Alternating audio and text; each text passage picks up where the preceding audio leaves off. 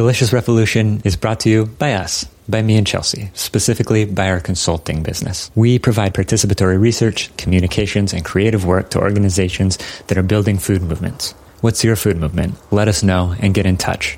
Delicious Revolution Show.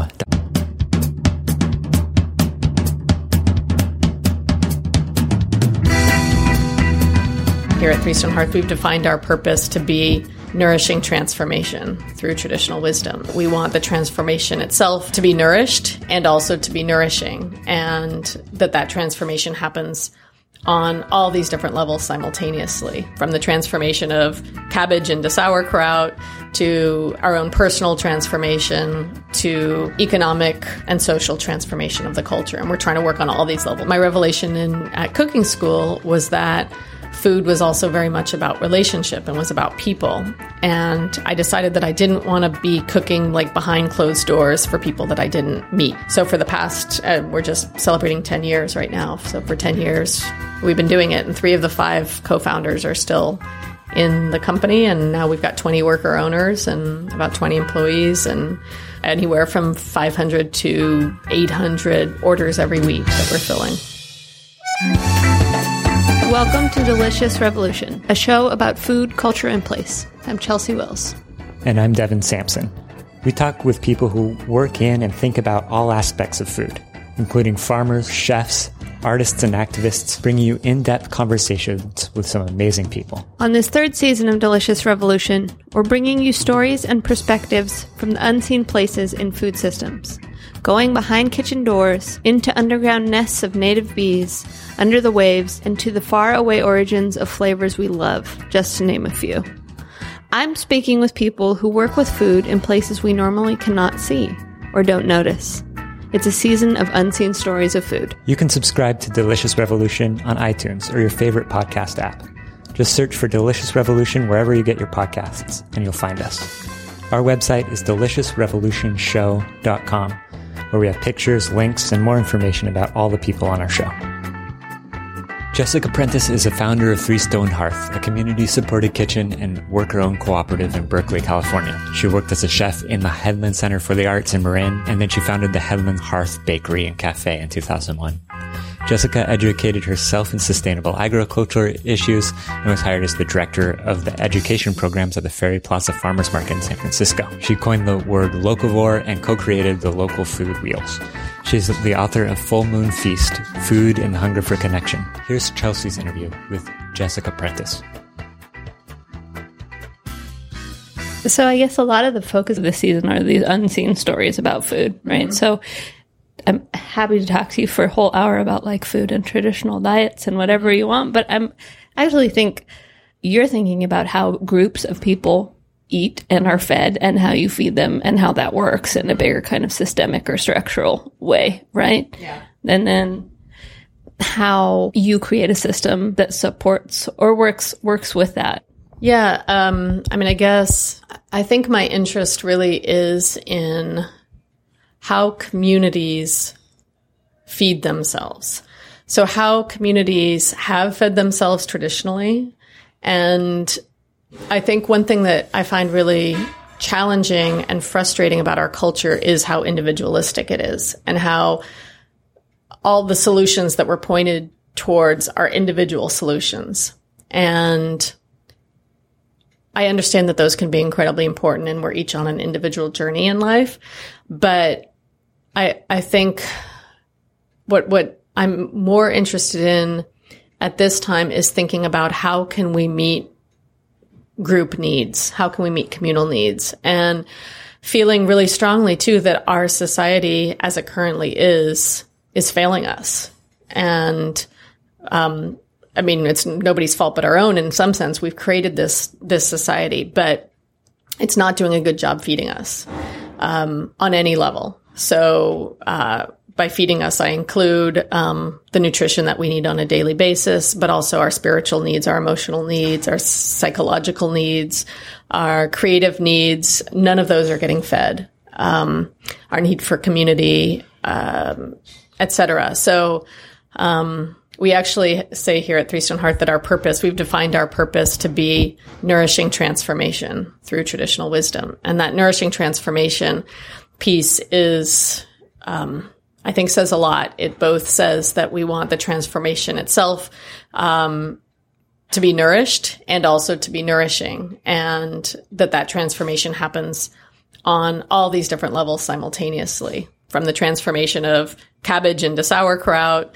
to um, our own personal transformation to uh, economic and um, and social transformation of the culture, and we're trying to work on all these levels simultaneously. Let's break them down a little bit. Like you are a chef, and you have been for a long time, but it seems like you've interacted with a lot of other parts of the food system along that journey of cooking for people. So, how'd you start cooking?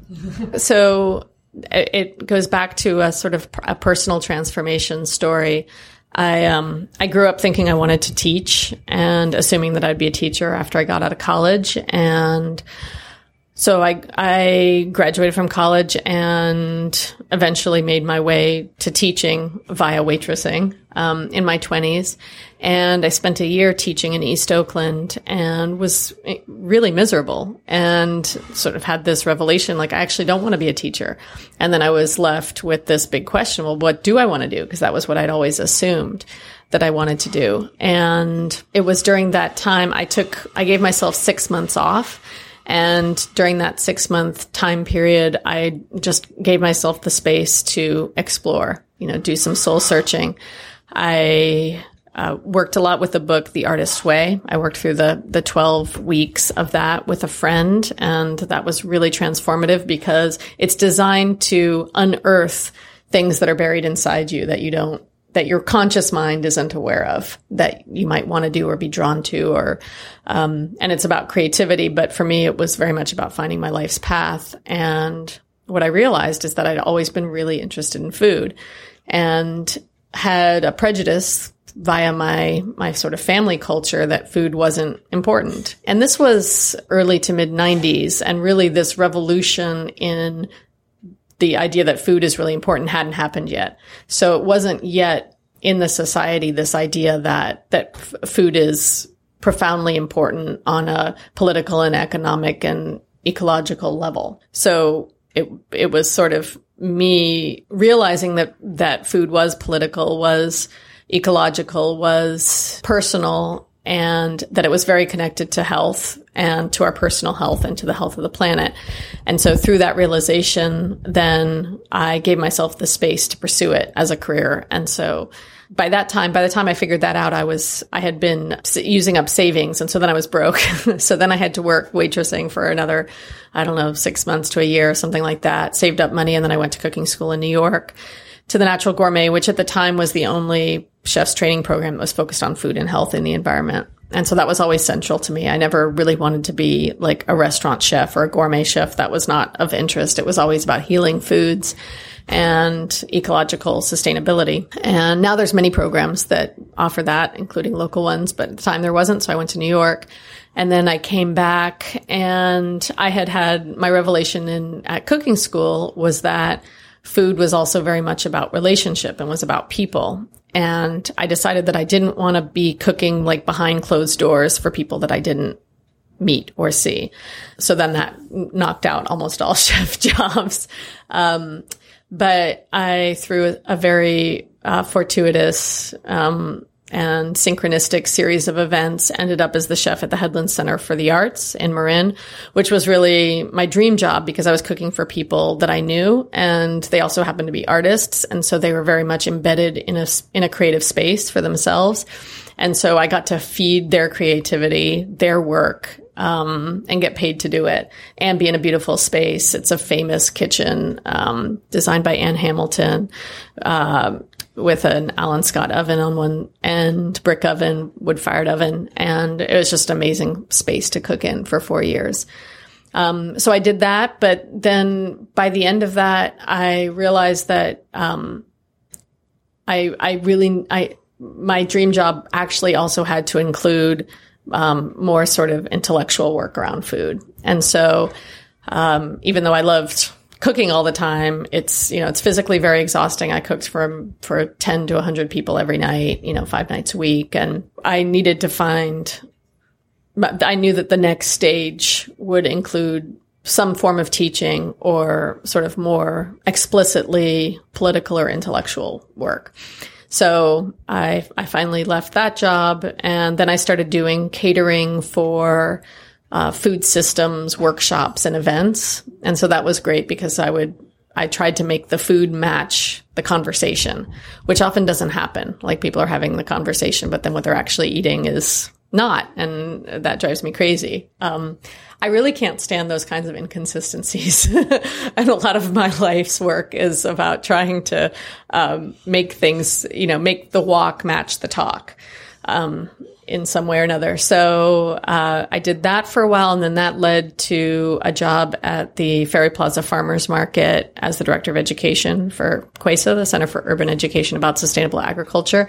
And so that was great because I was doing um, education work around food systems issues and also doing cooking classes as part of it, which I'd gotten more and more into wanting to, you know, empower other people to cook for themselves. And that was good, except especially with the cooking classes, I noticed how many people just came to watch. And there's just like a huge culture of voyeurism around cooking. And because of cooking television and all this stuff, you know, um, uh, Food Network, et cetera. And I was sort of shocked because I was trying to be really practical about it again, like in my earnest way. Like, you know, I, I, went to the market and I bought, like, I would walk around the market and I would buy these ingredients and then I would actually prep and cook them in front of everybody. I had uh, um, a program I called Real Meals Real Fast because I was trying to make the connection between all these ingredients that you're surrounded by and dinner on the table. Because I was really shocked how many people shop at the farmer's market and only just buy a few things to eat, but don't like actually make that their food, their daily food. And, and so I was trying to make that connection. But again, people just came to watch and a lot of people wouldn't really ever do it. And I started to realize that one of the challenges in getting people to cook at home has to do with the way that we've set up our society, which is very atomized. People live in very small households for the most part. Some people live alone. A lot of people live alone. Um, people live with one partner, maybe one child. It's a household of one, two, three, maybe four individuals at the most. And cooking at that scale is, has some inherent problems with it. It's not very efficient. It's not particularly economical. It's um, not particularly ecological and it's not particularly fun. And so I started, whereas, you know, traditionally when people were living in a culture where they're making all their food from scratch, they tended to be either living in a, a sort of extended family household um, or in a village sort of atmosphere. And I had been cooking in the Headland Center for the Arts, which was again 10 to 100 people, which has a huge amount of um, efficiencies of scale, essentially. So, and I had, while I was at the Headland Center for the Arts, also, I had been very um, struck by how many people would go through the artist residency program, would so appreciate this eating in community and having food prepared for them. And then at the end, they would be sort of bereft to go back to our society and have like, be like, I don't know what to eat. Like, I'm not a cook. I don't have time to cook. Um, and I can't eat McDonald's anymore because you've ruined it. And I don't know what I'm going to do. And that just really struck me that we just don't have options. Um, along with this whole thing that I started thinking about scale. So I started to frame it in terms of that our society sort of offers us two main different scales for food. And one is factory scale, which is really making us all sick and devastating the environment and um, economically ruining everything as far as I'm concerned.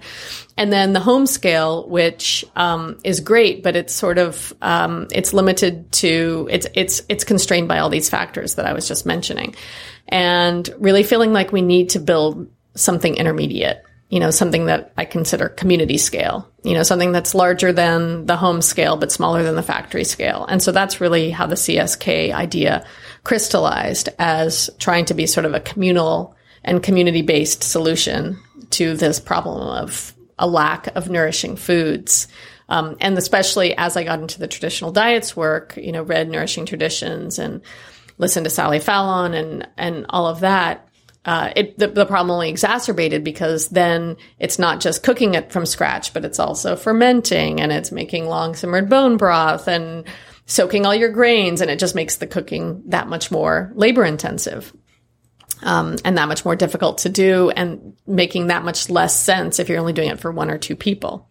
So, um, I sort of coalesced a group, um, of people around this idea who were all had similar and overlapping interests, and um, and we started meeting. And then from that point on, it was a group endeavor. Um, the five of us planned the the um, wrote the business plan, decided on the name, found the location, incorporated as a cooperative, et cetera. And so for the past, uh, we're just celebrating 10 years right now. So for 10 years, we've been doing it and three of the five co-founders are still in the company. And now we've got 20 worker owners and about 20 employees and, um, you know, anywhere from 500 to 800 orders every week that we're filling.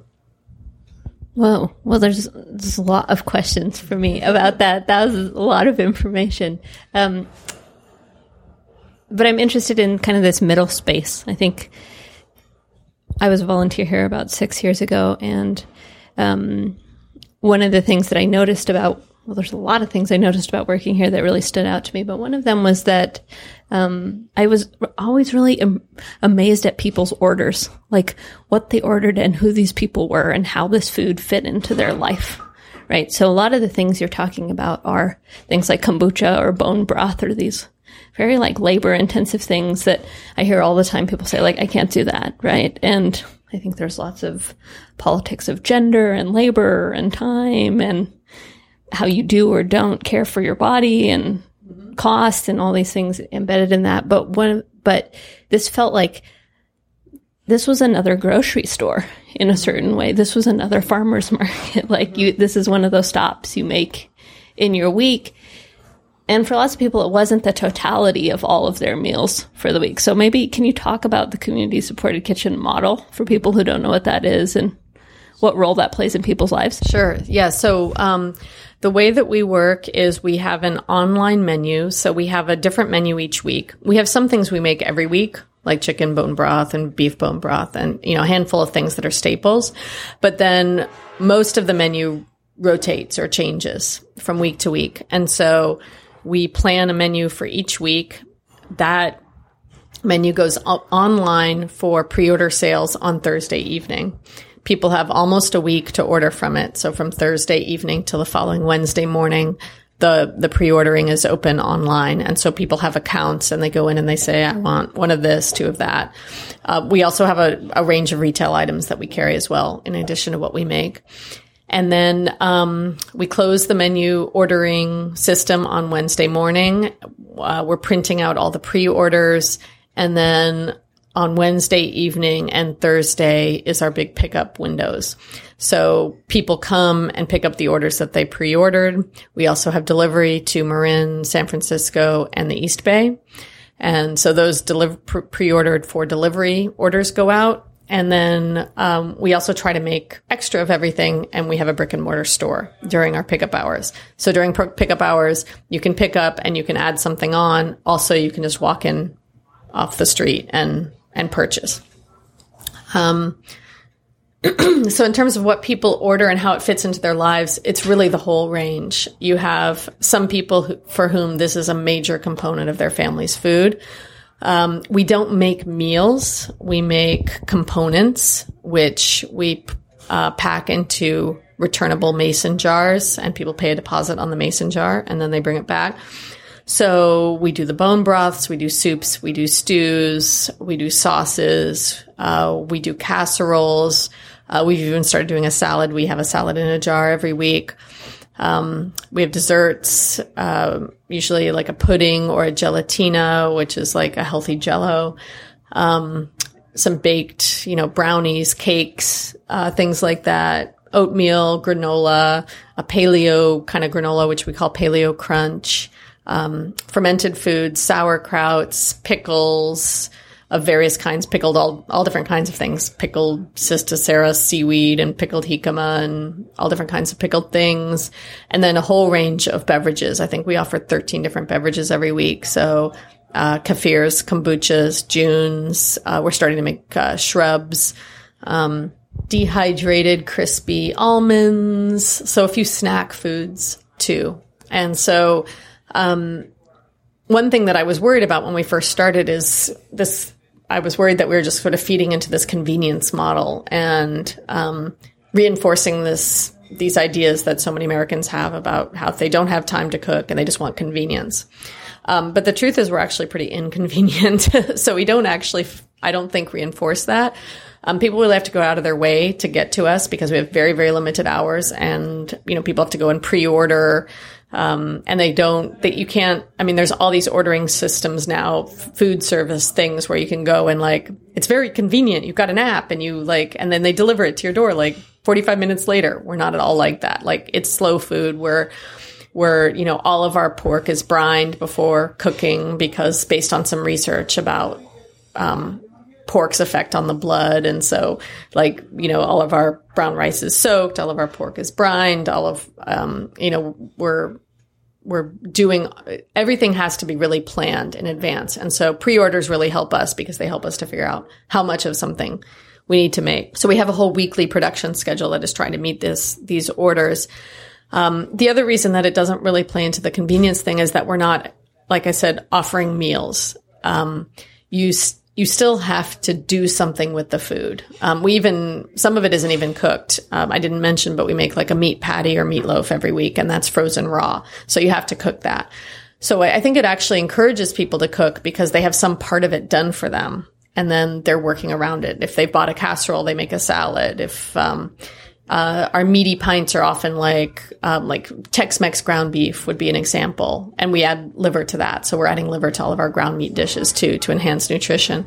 Um, and there you're gonna like get some tortillas and some lettuce and make it into you know it's gonna be part of your taco dinner or um, uh, you know, making, putting something over rice or, um, over pasta or whatever. So you're actually, it's giving you some components that get you partway there to your meal, but you're still cooking. And so I think if, if anything, it actually encourages people to not eat out. It ends up replacing eating out for people and gets people eating at home more and cooking some components. And that's how I use it. I mean, I buy our food almost every week. And I always want to have our bone broths on hand. You know, then I can make a risotto or, you know, deglaze for a sauce or something like that. We'll have our meat patties for breakfast, you know, sausage patties for breakfast or for dinner. Um, my partner will take our soups for lunch, things like that. Yeah, that's what I was going to ask. You know, I, I recently was interviewing Anna Lappé and she was talking about that, you know, that statistic now that Americans eat more than half of their meals out of the house. And after talking to her, I was like, I wonder what that means. Like, does it mean that you go buy a rotisserie chicken at the grocery store and then you make a salad at home? I was thinking about all these different ways that, you know, I and lots of other people interact with what eating out actually is. But this seems kind of like the community supported kitchen is kind of like a systemic challenge to what eating out could be because there's help with some of these things, right? Where you don't get to just bring it home and I mean, I guess you could just eat your meaty pint like with the spoon if you just heated it up or something, but it's not a whole meal, right? So it it actually invites it invites you into your kitchen in a certain way. Yeah, I mean, that's been my experience. That's what I've seen. I think it invites people back into their kitchen because it helps. Um, and it, it, you know, it's sort of halfway between having a private personal chef that comes into your house and makes food just for you, um, and going to Whole Foods and getting, you know, whatever carry out from their deli there is. Um, but it does, it, it, it offers components that then people do things with. I mean, people take our soups and stews and add other vegetables to them and stretch them. Um, I mean, I sometimes, if we're not too busy in line, we'll ask people like, what do you do with these things? Or, you know, somebody will, if somebody mentions like, um, you know, I always get, you know, do you have a pesto? I always get your pesto. And I'm like, oh, you know, I'll, I'll see. And if I can find them one, um, I'm like, well, why do you always get the pesto? What do you do with it? Because that's one of the things we make on a, on a pretty regular basis each week. And, um, and I'm just always curious about their answers. Like, um, as somebody said, oh, well, I'll, I, oh, I cook soba noodles and I toss it with soba noodles and that's like one meal, you know, and like, oh, really? That's so interesting. Like, I wouldn't think soba noodles and a pesto, but, um, that's her thing. And, um, so no, people are interacting with the food in, in a way. I feel like it really, more than anything, offers support. That's an, that's an in-between kind of support. Um, nothing that we're selling is coming out hot. You know, it's not like ready to eat food, with the exception we do a broth bar. And I guess the other exception would be the salad in the jar. But even the salad in a jar,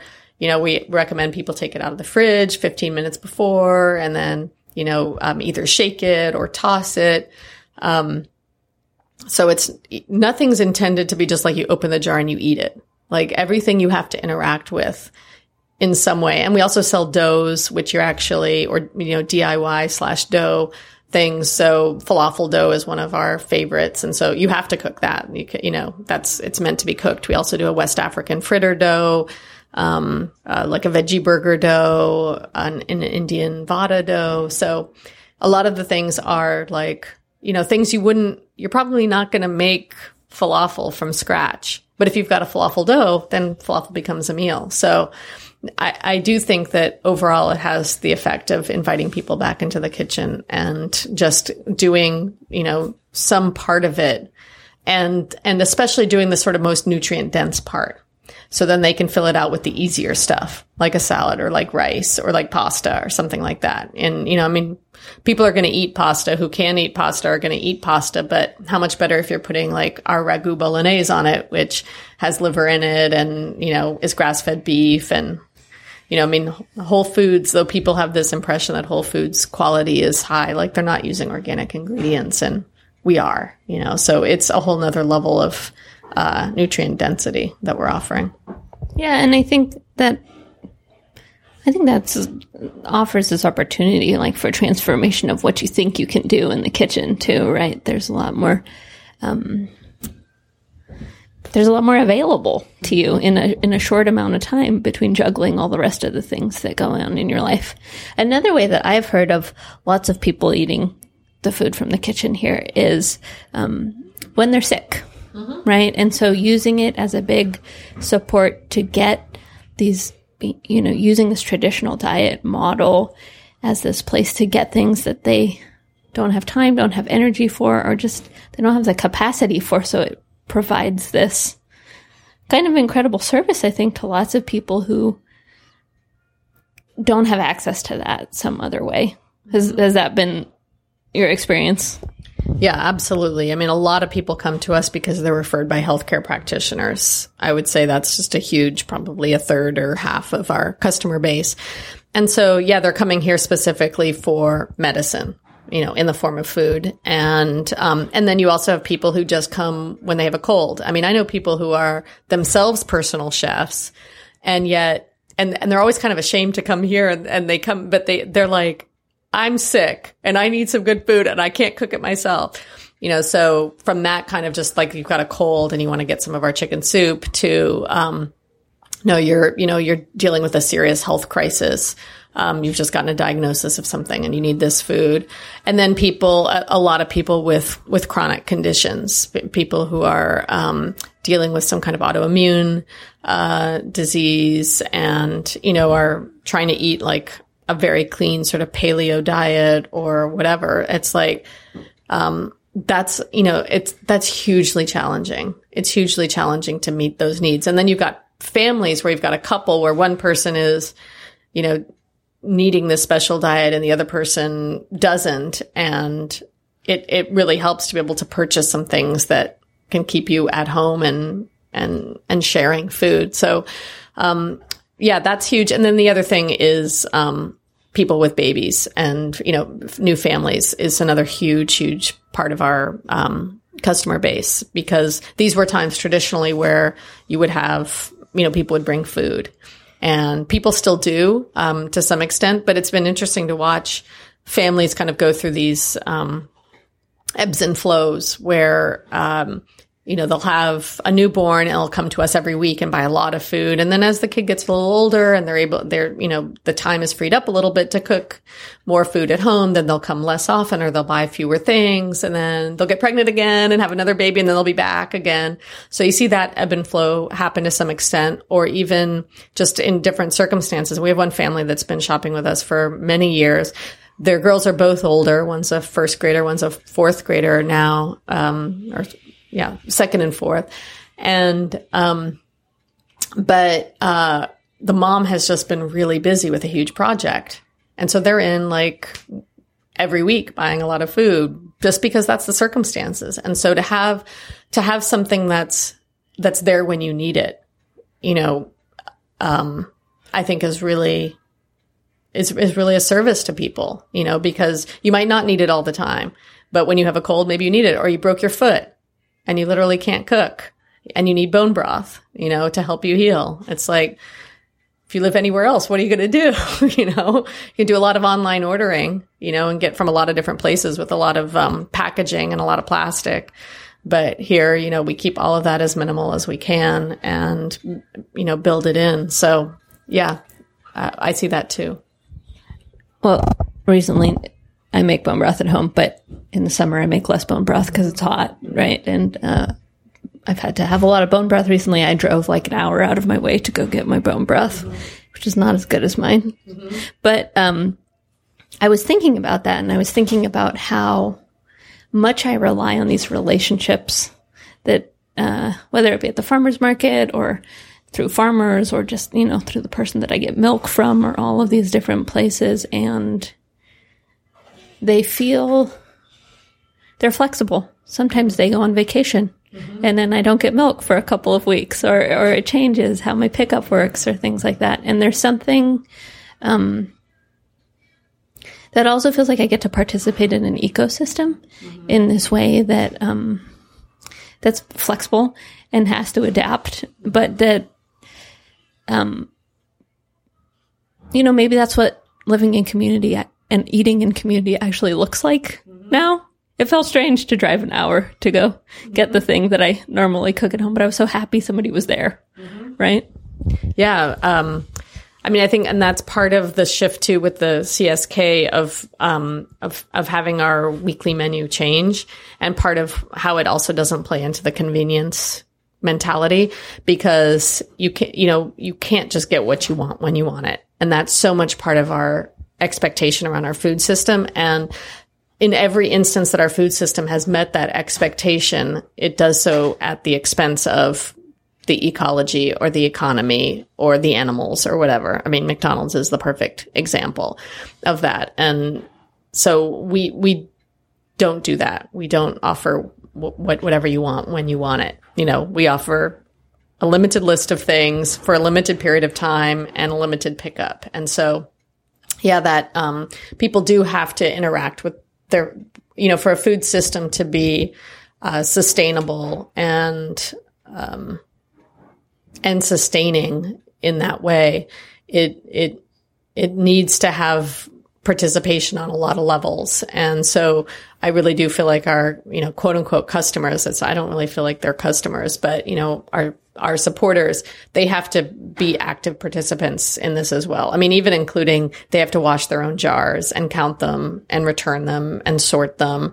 And that's, that's built in. That's part of their, the work that they do, um, to help make this possible. So it really is a community effort. Well, so another thing that stood out for me being a volunteer here was it was the first like women run kitchen I'd ever worked in. And the it was safe, right? It was actually pretty quiet a lot of times, but all of those like um, sex jokes and all the things that I was really used to about working and the speed, I guess, mm-hmm. too, like this fairly dangerous speed that I sort of connotated with kitchen work. It was different here. There were different choices being made, and they were not only being made, but they were being enforced by the whole community. So mm-hmm. I thought, I felt kind of excited to come talk to you about how do you guys see this whole structure? I mean, we've talked about who your supporters are. We've talked a little bit about what these choices and what you make are, but how do you run a community supported kitchen over time and what is what are those choices? Yeah, so that's huge. I mean, that's what I'm really I'm really engaged with the most at the moment is is how we organize and um, and how we self organize and how we distribute um, authority throughout the company, decisions about things. Um, I think these are just extremely important and um, complex questions uh, around organization. And I've been very, because I'm so interested in traditional diets and have this very strong belief that traditional peoples had, you know, pre or non industrial um, cultures had come up with amazingly um, sophisticated and wise ways to nourish themselves. I also feel like um, many of those cultures came up with amazingly sophisticated and wise ways to organize um, and to get things done. And I have been intrigued by those for years. And for us, we, you know, we incorporated as a cooperative. So we said at the beginning, we're going to be a worker cooperative, which essentially means that the, the, there's no absentee owners. Anybody who's an owner in the business actually works here and they have to work here full time, 30 hours a week or more. And that the ownership is shared. And so the profits are shared among that ownership. And we currently have 20 worker owners. Um, but a lot of people associate that then with a sort of, um, uh, paralyzing consensus model where everybody has to agree on everything. And we were also very clear from the beginning that we didn't want that. Um, but we didn't necessarily know what would be in its place. And we had built so much trust among the co-founders that while we were just still sort of running the show, um, we we we largely actually did operate sort of on a consensus model. We would talk about everything until we came to agreement, and especially because the one man that was a co-founder with us um, got ill fairly quickly in our, um, you know, after two years. So then it was basically four women running the company for a good three or four years after that. Um, and being women, you don't want to disagree with anybody. And so, you know, we did a lot of sort of, um, long, long meetings coming to agreement about lots of details and to the point where we were like, this is just not working anymore. And even though we didn't subscribe to the idea of consensus, we were largely using it um, as a default sort of thing. Um, so at that point, we really started to seek out what would be our formal governance structure. And also we were in the process of expanding the cooperative and inviting new cooperative members in. And so, um, those two things really needed to go hand in hand. And we stumbled upon a um, governance system called Holacracy and we began to implement it and we're still using it. Um, which is it's it's um, it's fairly similar to sociocracy, which is um, also called dynamic governance, and these are sort of um, based on an idea of consent, but not consensus. And holacracy in particular is designed to be to to build in um, lots of freedom for innovation and adaptability.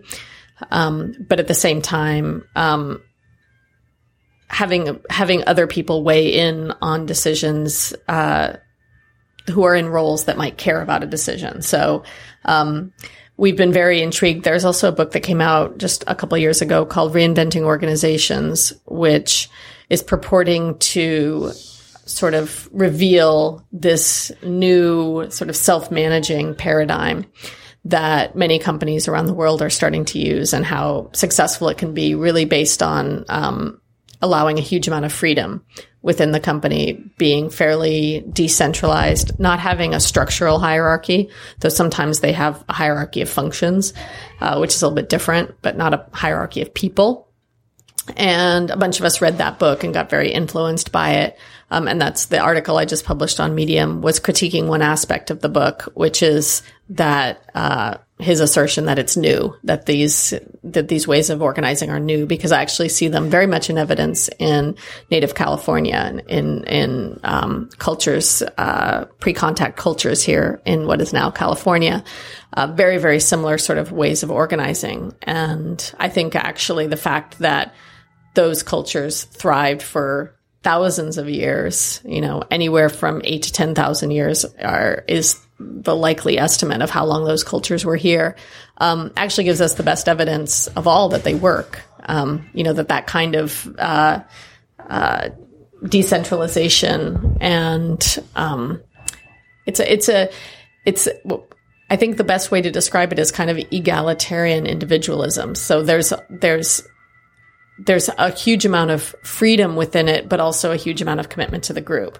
And that's what I think we haven't been good at finding that balance, like where, where organizations have been cooperative or egalitarian, they haven't allowed for the freedom. And that's gets really, um, constraining and, um, and also, um, not agile. Um, but then where you've had lots of agility and um, innovation, then you haven't had the egalitarianism, and then you have this, you know, incredible concentration of wealth that we're really experiencing once again in this culture, which is um, sort of a chronic situation for us of of stratification and you know just a few people holding on to a lot of the resources and a real lack of access on the part of a lot of people. So, um, so this is part of what we're doing here at at Three Stone is really experimenting with these uh, self management principles and using holacracy as our governance system. And personally, I really love it. I'm learning a huge amount through that, and um, and feel like it's it's also bringing us and and it's you know it's interesting that you started out by mentioning that we're sort of women run. We are still a majority of I think of the 20 worker owners, only um, four are men. So four or five are men, but so the majority of us are women, um, and the majority, and that's about the same for in terms of the employee breakdown. Um, maybe a quarter men here, um, and three quarters women, or two thirds, a third, something like that. So it's definitely a lot of women, but women tend to have um, tend to be fairly conflict averse in my experience, and and so there's a lot of um, uh, lack of clarity and lack of being explicit, um, a sort of allergy to taking on authority and expressing authority. And so, um, all the things, the positive things that you commented on, you know, the, the sort of inclusivity and the nurturing aspect of the kitchen are um, are there, but what we need to work on is the clarity, the explicitness, and the willingness to take on authority and make difficult decisions and move things forward um, without everybody agreeing necessarily. You know, so um, holacracy is is helpful in t- in terms of that. I think it it helps us to strike a balance. Um, we're still feeling our way through with that for sure. That seems like a huge challenge is to well, one is to form a model, right? And see what that's like to start it. But then those things change over time, right? So they need, that needs to happen as people's lives change and as the size and the scale changes and, um, in order to continue to make those choices that matter to whatever the values of what you're, what you're doing are. Um, I think another challenge I see is like, is price, right? Is price and access. Mm-hmm. And I know that when I was here, that was a big conversation that was happening. I'm sure it's not over. Mm-hmm. Like, what, how has that changed over the time of running this business? And yeah, so no, it's, it, it continues to be, um, just a, a huge question and a huge sort of, uh, in some ways, unanswerable question. Um, I, you know, I've spent a lot of time feeling really stuck between needing to pay farmers well and ranchers well. And um, we'd actually like to pay farmers and ranchers more than we do. We'd like to buy even um, even cleaner food than we do. Um, and that would, you know, for what, you know, because of our economy, the cleaner the food, the more expensive, you know, in terms of ingredients for the most part. Um, and so, you know, on the one hand, really wanting to pay farmers and ranchers well. Um, on another hand, so I'm going to have three hands here. um, on a second hand, also wanting to pay our staff a living wage, which has become an extremely um, challenging thing as the Bay Area economy has gotten so insane with the stratification that I was talking about, and housing prices are through the roof, and um, people just can't get by in the Bay Area anymore. Um, on less than some number. And, you know, there's various different numbers that are out there. Um, and so needing to pay staff well and at the same time keep food prices reasonable. And that just feels like an, you know, a huge tangle. Like, how do you do it? Um, we've been really focusing as the cooperative has grown, we've been really focusing on raising wages. And that's like the top of our list of what we're trying to do because everybody in this company is underpaid and people can't stay and people can't live in the Bay Area. Um, and the only thing that we've been able to do is raise prices. Um, we, you know, the, the other, the dream for a long time was, um, that we could somehow create enough efficiencies that we could avoid that. But I just don't think we can. Um, and, uh, so the, you know we've been raising prices and that's depressed demand to some extent um, but it's also uh, it's helped us to um, create a more livable working situation um, but then the access question looms large and uh, you know there's a huge number of people that don't that wouldn't necessarily value the food that we're making and so then that becomes an education question um, if we care which we do um, but there are some people who value the food that we're making that feel that they can't afford it. And that gets really tricky too because, um, you know, some people actually can't afford it and some people just feel that they can't afford it. And that's, that's a really, you know, it's, that's a really tough call. I mean, it, um, thinking that, you know, there, there are people for whom, you know, other things just become more valuable. And um, we have a society also that's pressuring us a huge amount around technology and other things. And so, um, you know, we've readily all taken on, you know, cell phone contracts that are, if we took that money and we spent it on pastured meats instead, it's a pretty big chunk of budget. Um, and also as we're spending, so, you know, as a society, we're spending less and less on food as a percentage every year. So even though people have this per- perception that food prices are going up and up and up, um, I think the figures are something like around 1970, we were spending about 18%, 16 or 18% of income on food. Now we're spending about 9%. Um, also then we were spending about 9% of income on healthcare and now we're spending like 16, 17%. So we're spending much more on healthcare and much less on food. And I think those two are directly related. Um, but not everybody sees it that way. Um, and so we have this perception that this food is so expensive and yet, um, you know, in, in parts of Africa, people are spending 40% of income on food and we're spending nine. And so, uh, partly it has to do with, um, how much we're spending on housing and how much we're spending on everything else um, that we think is, you know, uh, a necessity. I've, you know, for a long time, I've been frustrated with what we consider necessities versus what we consider luxuries. And people think of this food as a luxury, but I think of it as a necessity. And I think there's a lot of other things that are actually luxuries, like cell phones, you know. So, so that's tough. And yet at the same time, there are, you know, there are huge problems of, um, wealth concentration, and there are people who um, are living living in extremely limited economic uh, situations, and and and then with you know what I consider like a real health crisis going on too, we see more and more people that like literally can't work because they're too ill to work because they're dealing with some major health crisis and they need this food more than anybody, um, but they have no money and. Uh, they may have the education whereby they could be earning a good living, but um, you know through uh, some kind of autoimmune or um, Lyme disease or something like they're severely debilitated, and so uh, we definitely see those folks, and that's really heartbreaking. Um, so yeah, it's it's it's very complex. We've got some things that we're working on um, to try to move out of that scrunch that we feel like we're in, uh, because it's really um, it's something that we have to figure out for the model if the model is going to persist, um, if it's going to thrive, and it's going to truly do what it aims to do.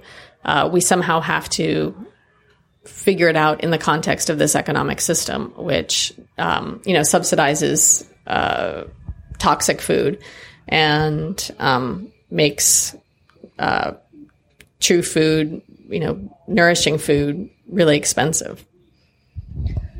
Well, so maybe let's let's wrap it up by. I'm just curious. Well, this thing that keeps up coming up this season for me is with these unseen stories of food, are that there's just a lot of unanswered questions, right? So when you work on something like transformation, mm-hmm. transformation's not known, mm-hmm. right? Transformation's transforming, right? And what, like, why do that? you know, why, why work on a system? Why create a model? Why do this thing where you know there are going to be these questions that are unanswered? What, what happens as you push this thing forward? That might be more than one question. Yeah. Yeah. Um, I mean, really, this is the question of life. Like, why, why do anything? Um, I mean, to me, uh, I love all this because it's real. And, um, you know, the question of how does a community nourish itself in a way that is sustaining and sustainable is a timeless question that human communities have grappled with forever. And we study, we go and we dig up bones and we analyze them to try to figure out how some group answered this question in some place and some time.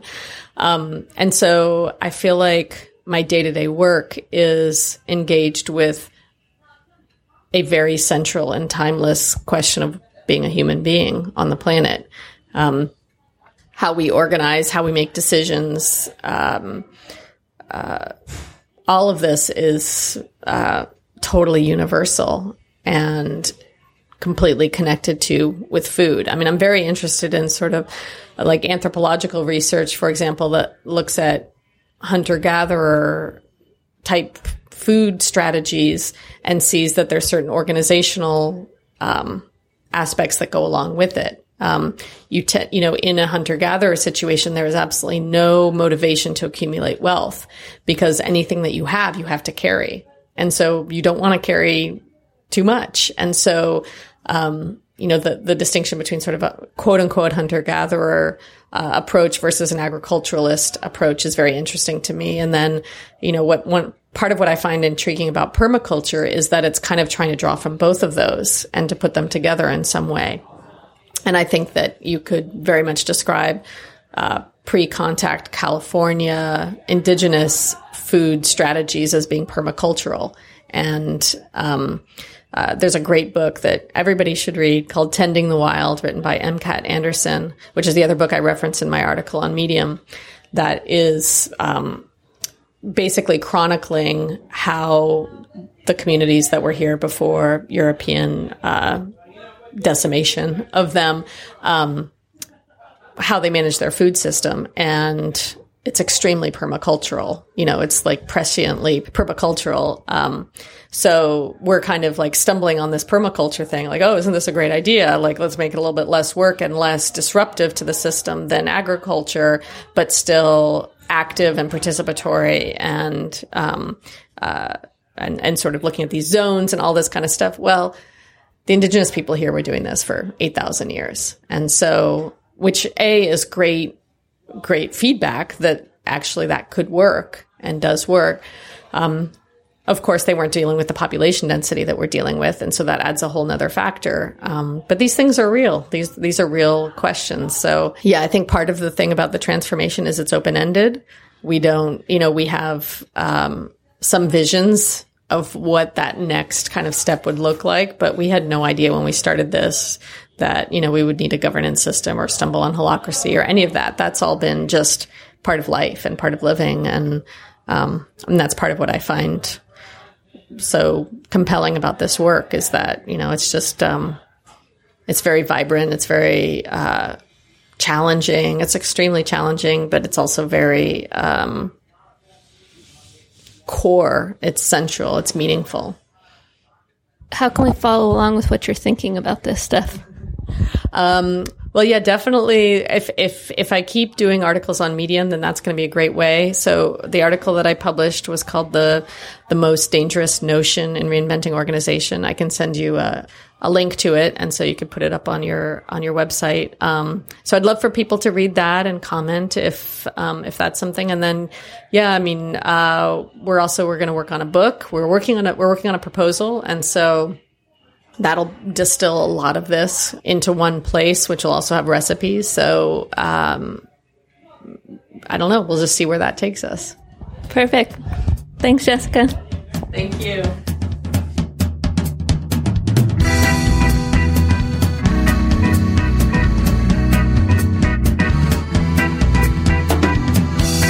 Delicious Revolution is brought to you by us, by me and Chelsea, specifically by our consulting business. We provide participatory research, communications, and creative work to organizations that are building food movements.